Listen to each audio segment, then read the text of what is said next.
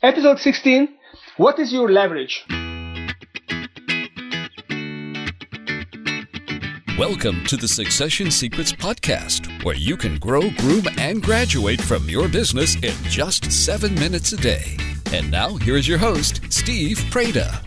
Welcome back. It's a Friday evening. It's already dark outside, and this is the final thing I do this week, at least during the work week, is uh, to record a podcast about how to grow our business. And really, uh, the idea is how not to grow the business as much as how to grow the business. What I see in my, with my peers, with my friends, my clients, that many of us uh, are trying to work and trying to grow our business by working harder, working longer hours, trying to do everything ourselves, focus on efficiency, on increasing the efficiency of how we work, essentially running, trying to run faster and faster and hoping to grow that way. But this is just going to result in us getting tired, getting burnt out.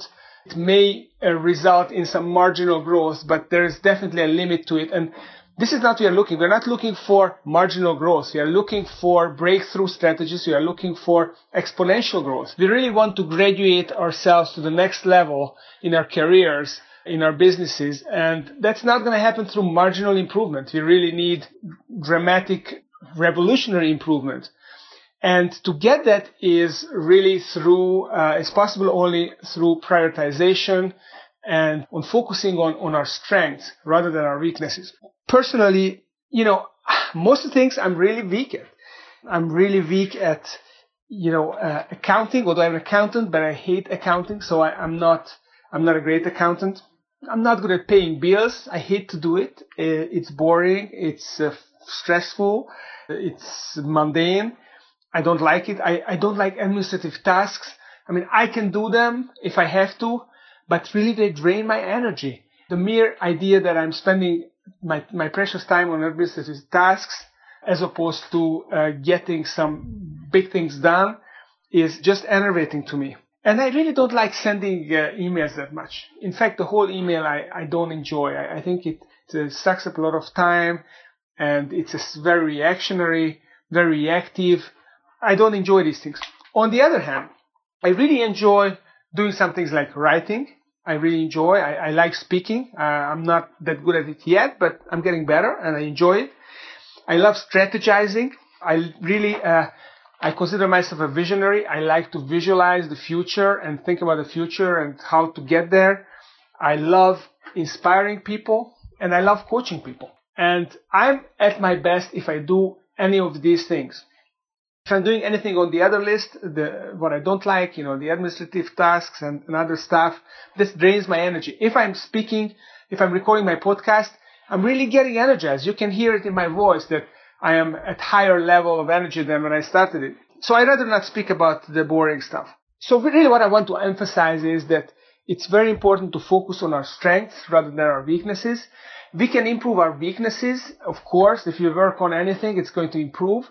But we are really good at our strengths. And if we work our, on our strengths, which we love, which we enjoy, it's going to fill us with energy and we are going to get excited. And when we are excited and we get into the zone, we can really improve things. So I'm really in favor of working on our strengths and trying to delegate our weaknesses or uh, trying to find someone who will help us with, with those, maybe find a partner who has strengths in the, that area or find an administrative assistant or a virtual assistant that we can outsource things. Even the children, you know, the children are, are sometimes happy to help out, you know, preparing mailings. They help me with that or, or editing a video that they're really good at. Uh, my, my teenage daughters are really great at edit, editing videos. I'm lousy at it and it just stresses me out. So really my message is focus on your strengths. Try to ignore your weaknesses. There's no point being um, you know hung up on on having to be perfect in everything.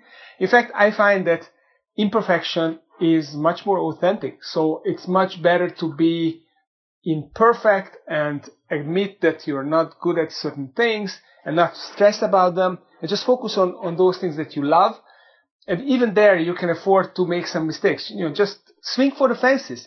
Do the best you can and to try to get better at your strengths and you will find yourself uh, really creating leverage when you're focusing your strengths, uh, I know that if I had more chance to speak, more chance to uh, to write, uh, if I can carve more time out uh, to coach people, I'm going to make much more money. I'm going to feel much more successful.